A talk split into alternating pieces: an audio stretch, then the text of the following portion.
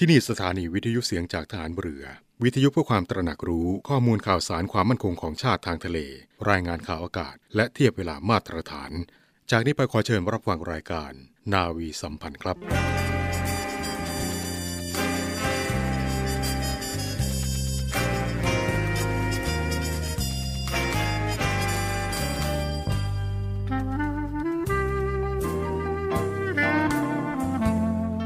นายทหาร นายตำรวจทุกคน รักษาคำปฏิญาณที่ได้ให้ไว้อย่างเคร่งครัด และตั้งใจปฏิบัติหน้าที่ด้วยความเที่ยงตรง เข้มแข็งและเสียสละ พร้อมทั้งหมั่นศึกษา และฝึกฝนตนเอง ให้มีความจัดเจนคล่องแคล่วในหน้าที่ และในการปฏิบัติงานร่วมกับผู้อื่น ฝ่ายอื่นอยู่เสมอ ทุกคนทุกฝ่ายจะได้สามารถร่วมมือร่วมใจกัน สร้างสรรค์ความพัฒนาผาสุก ให้แก่ประชาชนและประเทศชาติ ได้ตามอุดมคติที่ตั้งมั่นไว้ตลอดไป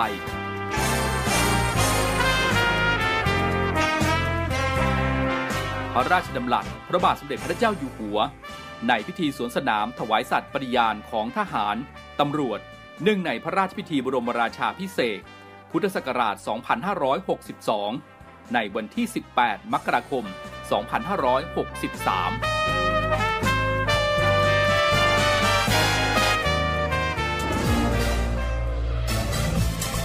คุณกำลังฟังเสียงจากฐานเรือ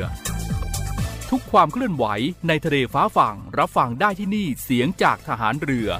กับช่วงเวลาของรายการนาวีสัมพันธ์ วัสดีครับ ต้อนรับคุณฟังในช่วงของรายการนาวีสัมพันธ์ เช่นเคยนะครับ7โมงครึ่งถึง8โมงทุกเช้าทางสถานีวิทยุในเครือข่ายเสียงจากทหารเรือครับเช้านี้เช้าวันจันทร์ครับ ผมเรงมนต์สิทธิ์สอนใจดีดำเนินการครับเช้าวันจันทร์ที่ 12 กรกฎาคม 2564 นะครับ ก็เป็นอีกเช้าหนึ่งครับที่มาทักทายกับคุณผู้ฟังในช่วงของรายการนาวีสัมพันธ์ ทางสถานีวิทยุในเครือข่ายเสียงจากทหารเรือนะครับ 7โมงครึ่งถึง8โมงครับ ทุกความเคลื่อนไหวในทะเลฟ้าฝั่งรับฟังได้ที่นี่เสียงจากทหารเรือครับเอาละครับในช่วงแรกนี้นะครับก็คงจะไปกันที่ในเรื่องของการจัดกิจกรรม กองทัพเรือเพื่อประชาชนร่วมใจต้านภัยโควิด -19 ถวายเป็นพระราชกุศล แจกจ่ายอาหารให้กับประชาชนที่ได้รับผลกระทบ จากสถานการณ์การแพร่ระบาดของโควิด -19 อย่างต่อเนื่องครับพลรตรีกิติยศไกรรองเจ้ากรมยุทธศึกษาฐานเรือครับ ก็ได้เป็นผู้แทนเจ้ากรมยุทธศึกษาฐานเรือ ร่วมกับนางสาวสลารีวัน ทัพทวีนายอำเภอพุทธมณฑลจังหวัดนครปฐมนะครับแล้วก็กำลังพลจิตอาสากองทัพเรือ ก็นำอาหารกล่องน้ำดื่ม และอัญเชิญเจลล้างมือพระราชทานของพระบาทสมเด็จพระเจ้าอยู่หัว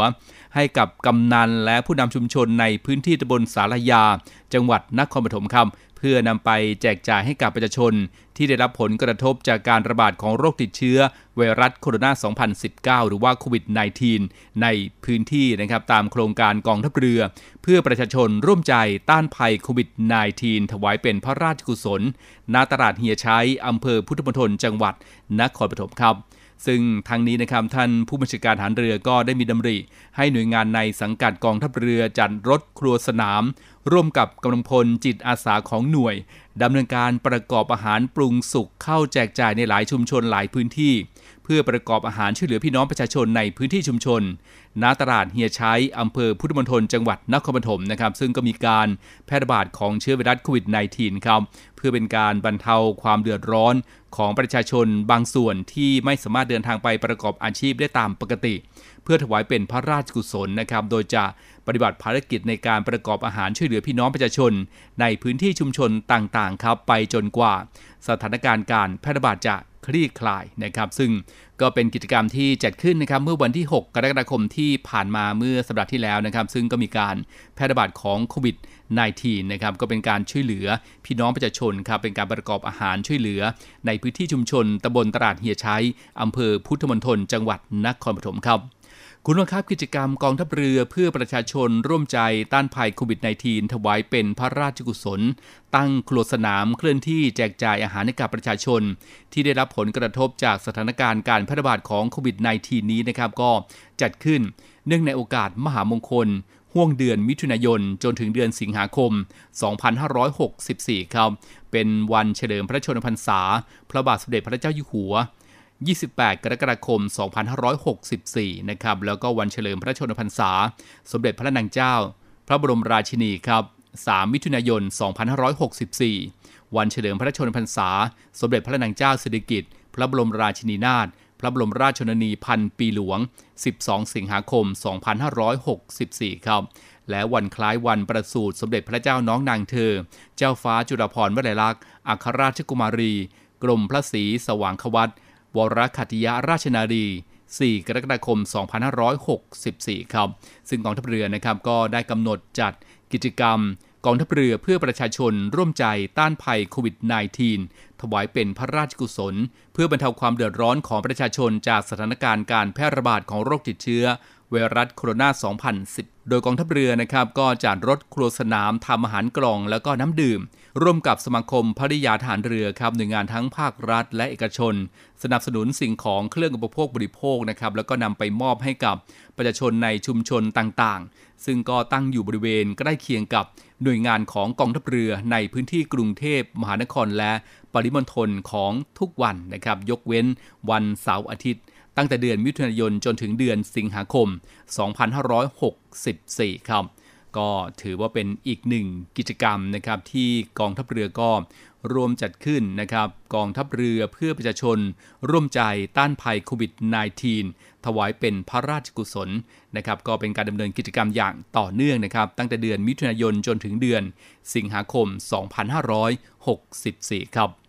เอาละครับเดี๋ยวช่วงนี้เราพักกันสักครู่นะครับ กับบทเพลงหนึ่งในบทเพลงที่จะบรรเลงในการแสดงการชาติคอนเสิร์ต ครั้งที่ 47 ในวันที่ 3 สิงหาคมที่จะถึงนี้นะครับ มีความเพลเราะขนาดไหนติดตามรับฟังกันได้เลยครับ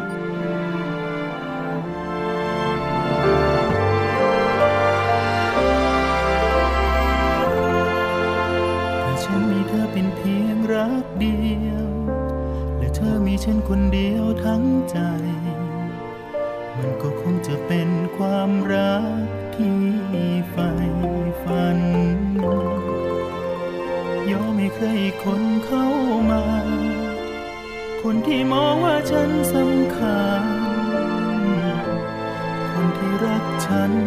ยังไม่เคยรักใครรักที่คน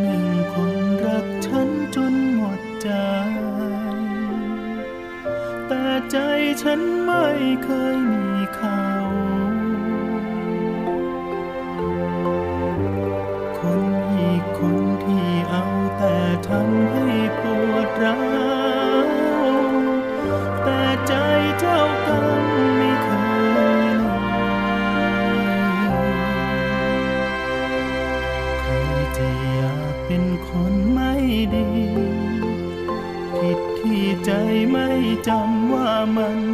ควรรัก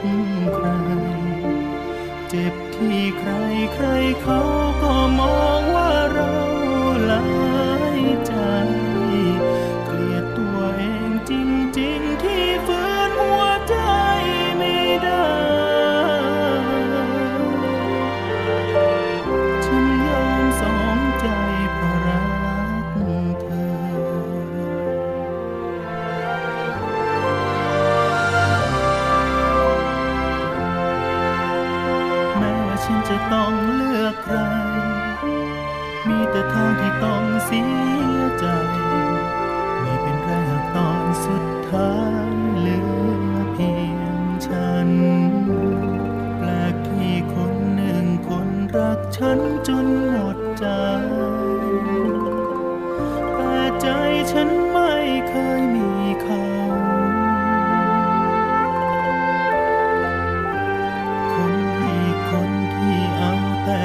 ำให้ปวดร้าวแต่ใจ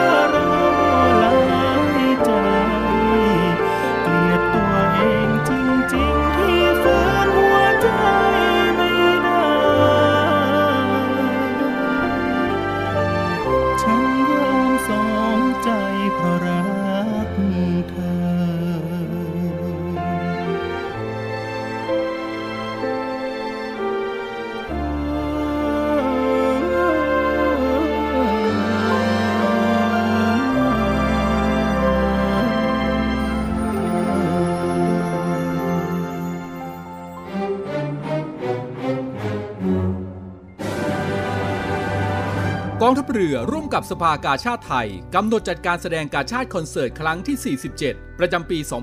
2564 แบบ New Normal ในวันอังคารที่ 3 สิงหาคม 2564 เวลา 14 นาฬิกา ถ่ายทอดสดผ่านทาง Facebook Fanpage กองทัพเรือ Royal Thai Navy Facebook Fanpage The Thai Red Cross Society และ YouTube Live กาชาติคอนเสิร์ต Royal Thai Navy กลิ่นอายของความเมต ขอเชิญชมและร่วมบริจาคโดยเสด็จพระราชกุศลบำรุงสภากาชาติไทย ได้ที่กรมกิจการพลเรือนทหารเรือ 024753081 หรือธนาคารทหารไทยธนชาติ หมายเลขบัญชี 115ขีด2ขีด50386ขีด6ชื่อบัญชี กาชาติคอนเสิร์ตครั้งที่ 47 และธนาคารกรุงไทย หมายเลขบัญชี 660ขีด4ขีด17792ขีด0ชื่อบัญชี กาชาติคอนเสิร์ต ครั้งที่ 47 แจ้งขอรับใบเสร็จเพื่อลดหย่อนภาษี 2 เท่า พร้อมรับสิทธิประโยชน์ต่างๆ ตามที่สภากาชาติกำหนด สอบถามเพิ่มเติมได้ที่ กรมกิจการพลเรือนทหารเรือ 024753081 และ 0806644891 สภากา ชาติไทย กองทัพเรือร่วมกับสภากาชาติไทย ช่วยคนไทยรับมือโควิด -19 น้อมนำพระสาวนีทรงได้ก็คงต้องให้ติดตามรับชมนะครับบรรยากาศของการแสดงการชาติคอนเสิร์ตกันได้ครับ ในวันที่ 3 สิงหาคม 2564 ที่จะถึงนี้กับการแสดงการชาติคอนเสิร์ต ครั้งที่ 47 ประจำปี 2564 แบบ New Normal ครับ ครบรอบ 128 ปี วิกฤตการณ์รอส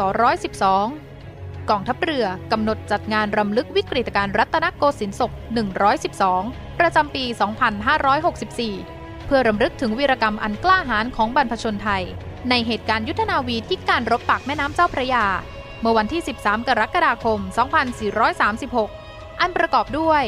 พิธีวางผ่านพุ่มถวายสักการะด้านหนาพระบรมราชานุสาวรีย์พระบาทสมเด็จพระจุลจอมเกล้าเจ้าอยู่หัวรัชกาลที่ 5 พิธีสดุดีวีรชนและพิธีสงฆ์ในวันอังคารที่ 13 กรกฎาคม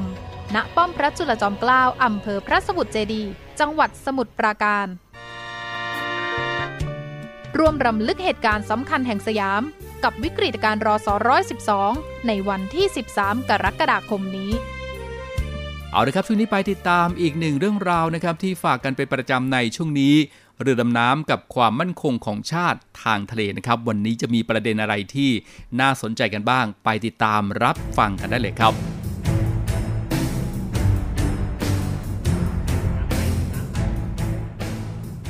ถ้างั้นผมขอโอกาสเนี้ยครับ ในไหนก็เราก็ถามเรื่องนี้แล้วอยากให้ท่านพูดสั้น ๆทำไมกองทัพเรือต้องต้องมีเรือดำน้ำเข้าประจำการในตอนนี้ครับผมการจัดหาเรือดำน้ำเนี่ยเป็นการเติมเต็ม ให้ครบทุกมิติ ในภาระหน้าที่ที่กองทัพเรือรับผิดชอบนะครับ เราทำหน้าที่ของเราครับ อย่าให้การทำหน้าที่ของเรา ต้อง ให้เราเป็นจำเลยอีกต่อไปเลยครับเออเนี่ยคำพูดเนี้ยน่าสนใจนะครับผมที่ว่ากองทัพเรือเนี่ยออกคลิปมาแล้วก็บอกว่าอย่าให้การทำหน้าที่ของเราเนี่ยต้องให้เรากลายเป็นจำเลยเนี่ยตรงเนี้ยในใจความหรือความหมายของมันเนี่ยคืออะไรครับผมครับ แม้ว่าจะมีภาวะวิกฤตในเรื่องของโควิดนะครับ กองทัพเรือเองก็ได้สนองตอบต่อนโยบายของรัฐบาล ในการที่จะสนับสนุนเรื่องของออโรงพยาบาลสนาม เรื่องของหอผู้ป่วย รักษาโควิด เรียกว่าทุ่มเททรัพยากรสนับสนุนอย่างเต็มที่นะครับ นี่คือการสนับสนุนในภาวะของโควิด แต่อย่างไรก็ตามการทำหน้าที่ป้องกันประเทศ ก็เป็นหน้าที่ของทหาร โดยเฉพาะทหารเรือก็ป้องกันอธิปไตยทางทะเล อย่างยกตัวอย่างเช่นครู ก็ยังต้องสอนหนังสือ แต่ต้องปรับไป ไปสอนออนไลน์ เพราะว่าภาวะวิกฤตในเรื่องของโควิด ดังนั้นเมื่อเราทำหน้าที่ของเรา ก็อย่าให้เราต้องเป็นจำเลยครับ เราทำหน้าที่เหมือนกับหน่วยราชการเหมือนกับกระทรวงทบวงกรมอื่น ที่เขาทำหน้าที่ของเขา การกระทำของเรา ถูกมองว่าเป็นเรื่องผิดถถูกมองว่าเป็นเรื่องไม่ดี แต่เราทำหน้าที่ของเราครับ เพราะฉะนั้นเนี่ยถ้า เราทำหน้าที่ของเราแล้ว แล้วเราถูกเป็นจำเลยของสังคม ถามว่าจะมีฐานเรือคนใดที่จะยืดอกทำหน้าที่ของตัวเองได้อีกต่อไป ถ้างั้นขอคำถามสุดท้ายนะฮะ ถ้าปีเนี้ยเกิดเหตุการณ์ที่ว่าอะขอแบ่งขอแบ่งเป็นสองสถานการณ์ ถ้าได้รับอนุมัติงบประมาณกองทัพเรือจะดำเนินการยังไงต่อไป หรือว่าถ้าเกิดสถานการณ์ที่ว่ากองทัพเรือก็ยังไม่ได้รับงบประมาณอีกในปีที่สามเนี่ยจะเกิดอะไรขึ้นบ้างครับ ทั้งสองเรื่องเลยนะครับอือฮึ สิ่งที่กองทัพเรือต้องทำจะได้รับหรือไม่ได้รับก็แล้วแต่ สิ่งที่กองทัพเรือจะต้องทำต่อไป คือการสร้างการรับรู้ การสร้างความเข้าใจ การสร้างให้คนได้รับทราบถึงเหตุผลความจำเป็น แล้วก็แง่มุมต่างๆ เกี่ยวกับอาวุธยุโทโธปกรณ์ โดยเฉพาะอย่างยิ่งเรื่องเรือดำน้ำให้คนได้เข้าใจ เพราะว่าเป็นอะไรที่ ต้องยอมรับว่ามันมันไกลตัวนะครับ มันไกลตัว เพราะฉะนั้นเนี่ยมันเป็นเรื่องที่ต้องใช้เวลา หลักสูตรต่างๆที่ที่คนของเราไปเรียนเรื่องเรือดำน้ำเนี่ยโอ้เป็นปีครับ เพราะฉะนั้นเนี่ยการที่จะสร้างความรู้เข้าใจต้องใช้เวลา เราคงต้องลุกขึ้นมาทำหน้าที่ตรงนี้ สร้างความรู้ความเข้าใจไปเรื่อยๆ ถึงแม้ว่าจะได้ รับอนุมัติ ก็ยังต้องสร้างความรู้ความเข้าใจต่อไป เพราะว่าอะไรครับ เพราะว่าคนรุ่นใหม่ ที่เติบโตขึ้นมา ไม่ใช่ว่าเราชี้แจงเราให้ข้อมูลครั้งเดียวแล้วจบ คนรุ่นใหม่ขึ้นมาก็ไม่รู้ เราก็ต้องให้ข้อมูล โดยที่เปลี่ยนเนื้อหาเหมือนเดิม แต่ว่าเปลี่ยนวิธีการสื่อสารใช่ไหมครับ มันต้องปรับไปให้เข้ากับเด็กๆยุคยุคใหม่นะครับ ตรงนี้เป็นเป็นเรื่องที่ กองทัพเรือต้องดำเนินการต่อไปในลักษณะนี้ ไม่ใช่ว่าพอได้แล้วหายไปเลย จบเลยอ๋อทำแบบเดิมไม่ได้แล้วทำแบบเดิมก็ได้ผลลัพธ์เดิมใช่ครับอันนี้นี่คือการเปลี่ยนแปลงครั้งสำคัญมากของกองทัพเรือนะครับแปลว่า 20 ปีที่ผ่านมาทำสิปีที่ผ่านมานี่คือเขาเรียกว่าไง turning point หลักเลย ที่กองทัพเรือบอกว่าอืมไม่ได้ละเราต้องมาคุยกับประชาชนละเพราะที่ผ่านมาเราได้รับการบอกกล่าวว่าอืมกับทหารเรือเราจะไม่พูด กับครับ อันเนี้ยไม่ค่อยอยากพูด นี่แหละครับสำคัญมาก พอพูดเรื่องเดิมน้ำเฮ้ยอย่าพูดอย่าพูด ความลับความลับ พูดไม่ได้พูดไม่ได้ ซึ่งในยุคเก่านะมันโอเคนะครับ ใน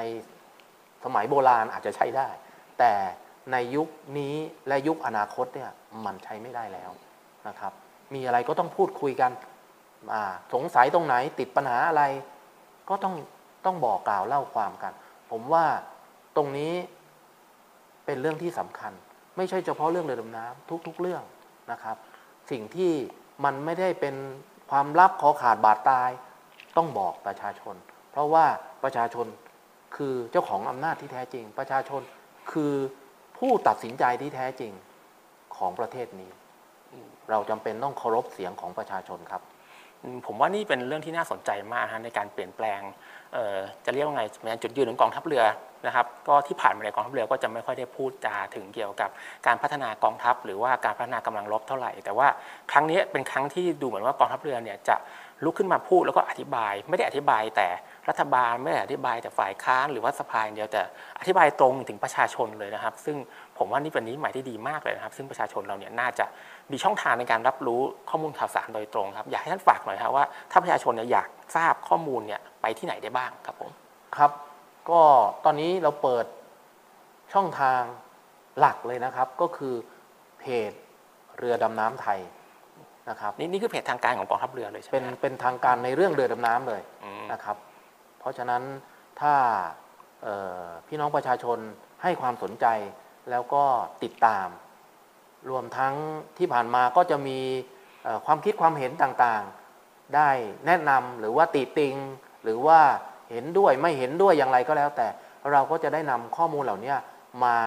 ปรับในเรื่องการสร้างการรับรู้ให้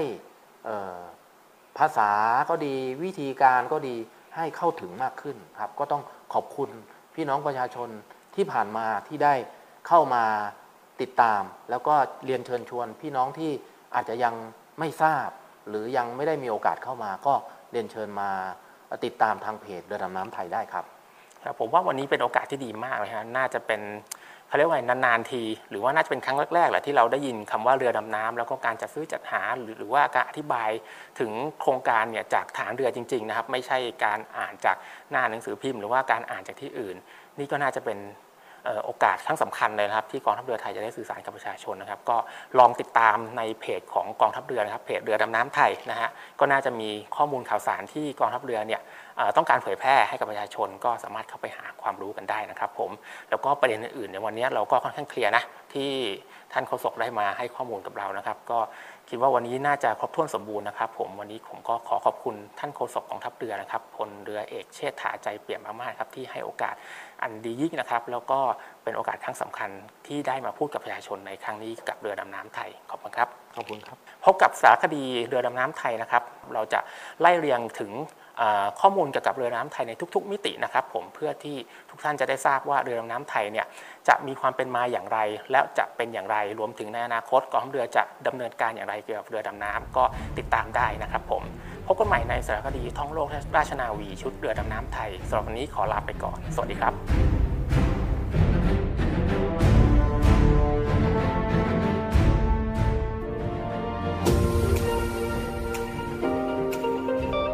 Navy Update กับพีรวัตรสุทธิบุญส วัสดีครับผู้ฟังครับ อยู่กับผมพีรวัตรสุทธิบุญครับ วันนี้อัปเดตในเรื่องของสถานการณ์โควิดครับ ก็พาผู้ฟังไปที่ฟิลิปปินส์ครับ ซึ่งล่าสุดเองประธานาธิบดีฟิลิปปินส์ก็ได้มีการขู่ว่าจะทำการขังคุกสำหรับผู้ที่ไม่ฉีดวัคซีนโควิด ซึ่งถือว่าในขณะนี้นั้นยอดผู้ป่วยที่ฟิลิปปินส์ก็สะสมพุ่งถึง 1.4 ล้านคน สำนักข่าวรอยเตอร์และสเตรตส์ไทม์สได้รายงานว่าประธานาธิบดีโรดิโกโรดีดูเตเต้ผู้นำของฟิลิปปินส์ ได้มีการแถลงผ่านสถานีโทรทัศน์ และมีการขู่ว่าจะลงโทษขังคุกสำหรับประชาชนที่ไม่ยอมเข้ารับการฉีดวัคซีน ป้องกันโรคโควิด -19 โดยภายหลังสถานการณ์ที่โควิด -19 ได้ถือว่ากลับมาระบาดอีกครั้งในฟิลิปปินส์ แล้วก็มีตัวเลขที่สูงขึ้น มีผู้ป่วยมากกว่า 5,000 คนต่อวัน ยาวนานต่อเนื่องมาเกือบถึง 1 เดือน โดยทางนายดูเตร์เตก็ได้ไปการกล่าวว่าให้เลือกเอาว่าจะฉีดวัคซีน หรือจะสั่งให้ถูกจับเข้าคุก โปรดอย่าเข้าใจเขาผิด เพราะนี่ถือว่าเป็นช่วงวิกฤตของประเทศ เขามีความโมโหมาก ๆ ที่ชาวฟิลิปปินส์นั้นไม่สนใจในรัฐบาล นอกจากนี้ครับผู้ฟังจะมีการระบุว่าประชาชนในฟิลิปปินส์ได้รับวัคซีนครบ 2 โดสแล้วกว่า 2.1 ล้านคน ในขณะที่รัฐบาลได้มีการตั้งเป้าหมาย ที่จะสร้างภูมิคุ้มกันให้กับประชาชนสูงสุดอยู่ที่ 70 ล้านคน จากประชากรทั้งหมดกว่า 110 ล้านคน ภายในสิ้นปี 2564 นี้ อีกหนึ่งข่าวครับ ไปกันที่ประเทศเพื่อนบ้านของเรากันบ้างครับ นั่นก็คือประเทศลาวครับคุณผู้ฟัง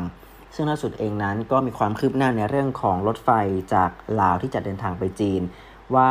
จะเริ่มดีเดย์ในวันที่ 2 ธันวาคม 64 ปีนี้ โดยจะเป็นการเปิดวิ่งจากนครหลวงเวียงจันทร์สู่คุนหมิง นายสุริอุดงสุนดารารองนายกรัฐมนตรีกระทรวงศึกษาธิการและกีฬา ได้มีการโพสต์ใน Facebook ส่วนตัวได้รายงานถึงความคืบหน้ากับโครงการก่อสร้างรถไฟลาวจีน โดยรัฐบาลลาวได้มีการกำหนด ในวันที่ 2 ธันวาคม 2564 ซึ่งถือว่าตรงกับวันชาติของลาว เป็นวันเปิดเส้นทางรถไฟจากนครหลวงเวียงจันทร์สู่นครคุนหมิงมณฑลยูนนาน ประเทศจีน และก็มีการโพสต์ภาพความคืบหน้าในการก่อสร้าง สถานีผู้โดยสารประจำแขวงหลวงพระบาง เมืองกาสี แขวงเวียงจันทร์และนครหลวงเวียงจันทร์โดยยังมีการระบุด้วยว่ารถไฟสองขบวนแรกนั้นจะถูกส่งมอบในเร็วๆนี้ พื่อให้ทันกับการทดสอบในการวิ่งบนรางภายในเดือนสิงหาคม และถือว่าเป็นรถไฟความเร็วปานกลาง ที่ถือว่าวิ่งได้เร็วกว่า 160 ถึง 200 กิโลเมตรต่อชั่วโมง ซึ่งจะบรรทุกผู้โดยสารในขบวนสั้นได้ถึง 720 ที่นั่ง และขบวนยาวอยู่ที่ 1,102 ที่นั่ง โดยคณะผู้แทนการก็ได้มีการขึ้นสูงของพรรคประชาชนปฏิวัติลาว และรัฐบาลสปปลาว ได้มีโอกาสทดลองนั่ง และไปเยี่ยมชมโรงงานผลิตรถไฟรุ่นดังกล่าวแล้ว รวมทั้งเป็นการไปเยี่ยมชมสถาบันที่รับนักศึกษาลาวไปเรียน ด้วยรถไฟที่ประเทศจีนอีกด้วย โดยนายสุริอุดงก็ยังมีการระบุว่าสำหรับประชาชนลาวที่จะโดยสารรถไฟ จะต้องฉีดวัคซีนป้องกันโควิด ครบ 2 เข็ม ถือว่าเป็นหนึ่งในเงื่อนไขสำคัญสำหรับการเดินทางในครั้งนี้ และจะต้องมีพาสปอร์ตโดยจะเปิดเดินขบวนรถในช่วงท้ายปีเก่าต้อนรับปีใหม่สากล โดยเส้นทางสู่นครหลวงเวียงจันทร์ไปนครคุนหมิง ประเทศจีน ถือว่าเป็นเส้นทางแรก อีกหนึ่งข่าวครับไปกันที่เกาหลีเหนือครับ ซึ่งล่าสุดเองทางเกาหลีเหนือก็ถือว่าในขณะนี้กำลังเจอกับปัญหาวิกฤตในการขาดแคลนอาหาร ที่มีกินเต็มที่ได้แค่อีก 2 เดือน ประเทศเกาหลีเหนือถือว่าในขณะนี้กำลังเผชิญกับปัญหาการขาดแคลนอาหารอย่างหนัก โดยวิกฤตครั้งนี้อาจรุนแรงถึงขั้นเป็นเหตุให้รัฐเสียรภาพทางเศรษฐกิจ และผู้คนอาจจะล้มตายจากสภาวะอันยากลำบากกว่าล้านคน ผู้นำสูงสุดคิมจองอึนได้เผยข้อมูลเกี่ยวกับปัญหาการขาดแคลนอาหาร ในการประชุมบรรดาผู้นำระดับสูงว่า สภาวะการขาดแคลนอาหารของประชาชนชาวเกาหลีเหนือกำลังอยู่ในสภาวะที่ตึงเครียด เนื่องจากภาคเกษตรกรรมที่ล้มเหลว เนื่องจากน้ำท่วมและไต้ฝุ่นที่โหมกระหน่ำเข้าเกาหลีเหนือเมื่อปีที่แล้ว โดย NK News สื่อจากเกาหลีใต้ได้รายงานว่าค่าอาหารในเกาหลีเหนือได้ปรับสูงขึ้นเป็นประวัติการณ์โดยกล้วย 1 กิโลกรัมอันมีราคาถูกสูงขึ้นถึง 45 ดอลลาร์หรือราวๆกว่า 1,400 บาท นอกจากนี้เกาหลีเหนือก็จำเป็นต้องมีการปิดพรมแดนที่ติดกับประเทศจีน เพื่อเป็นการป้องกันการระบาดของเชื้อโควิด -19 ที่จะทำให้ระบบสมดุลทางการค้าของทั้งสองประเทศหยุดชะงักลง รวมทั้งยังถูกคว่ำบาตรจากโลกภายนอก สืบเนื่องจากที่เกาหลีเหนือนั้นยังคงพยายามที่จะดำเนินโครงการนิวเคลียร์ต่อไป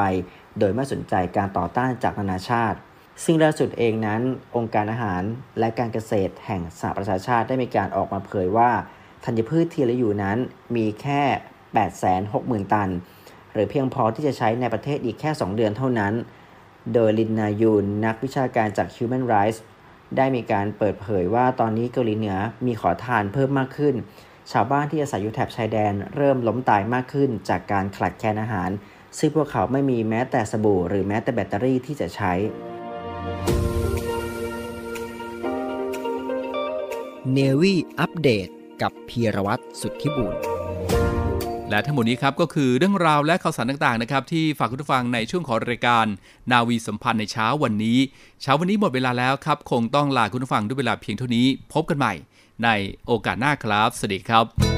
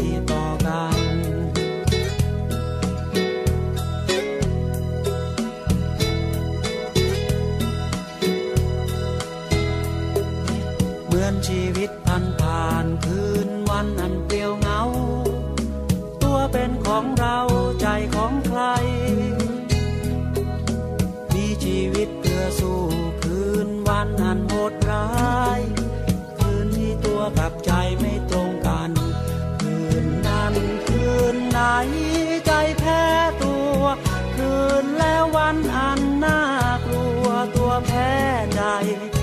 ท่ามกลางแสงสีสีวิไลอาจหลงทางไปไม่อยากเห็นคืนนั้นคืนไหนใจเพ้อฝัน คืนแล้ววันฝันไป